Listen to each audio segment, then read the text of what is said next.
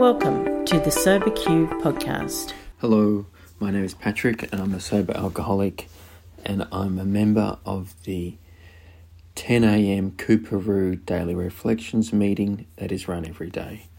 And my question is a step six question, and it is What defects of character did we hesitate to give up? For me, my experience with that step was definitely my character defect to become angry, irritable, and um, voice my frustration when faced with fear or dis- or high levels of discomfort.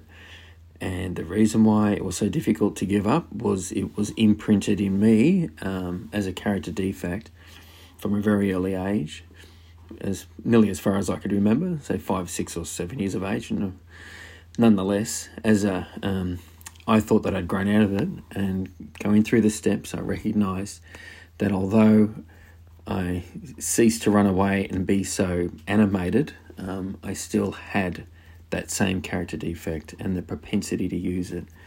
And the reason why I found it so difficult to give up was because it worked for me. And the organism does what works for the organism. So it worked for me. So why would I stop doing it? Um, because it was a character defect. And, but also, I didn't know how to change or to put something in its place.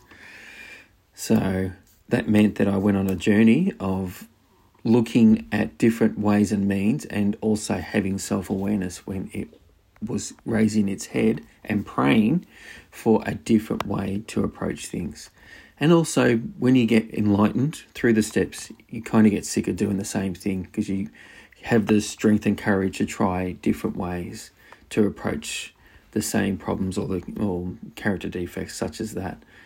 And although nowhere near uh, 100% uh, cured of this character defect, it doesn't pl- play as such a frequent role in my life. And it is quite amusing to look back on this character defect, uh, and especially my early sobriety, because I rarely stayed in one place other than work for longer than two hours or two and a half hours. I was always on the move, um, and it was just because I was uncomfortable with self. Um, uh, or I was frustrated or whatever. So um, it was very predictable. Um, so it so the growth um, that has come from doing the steps, looking at the character defects, and even ones that have that have been there since I, since my uh, since my formative years, um, and to to move on from that is amazing, um, and or to improve dramatically if you can't get rid of something it's, it improves um, to be able to do that is all because of the higher power and the and the program of AA and the fellowship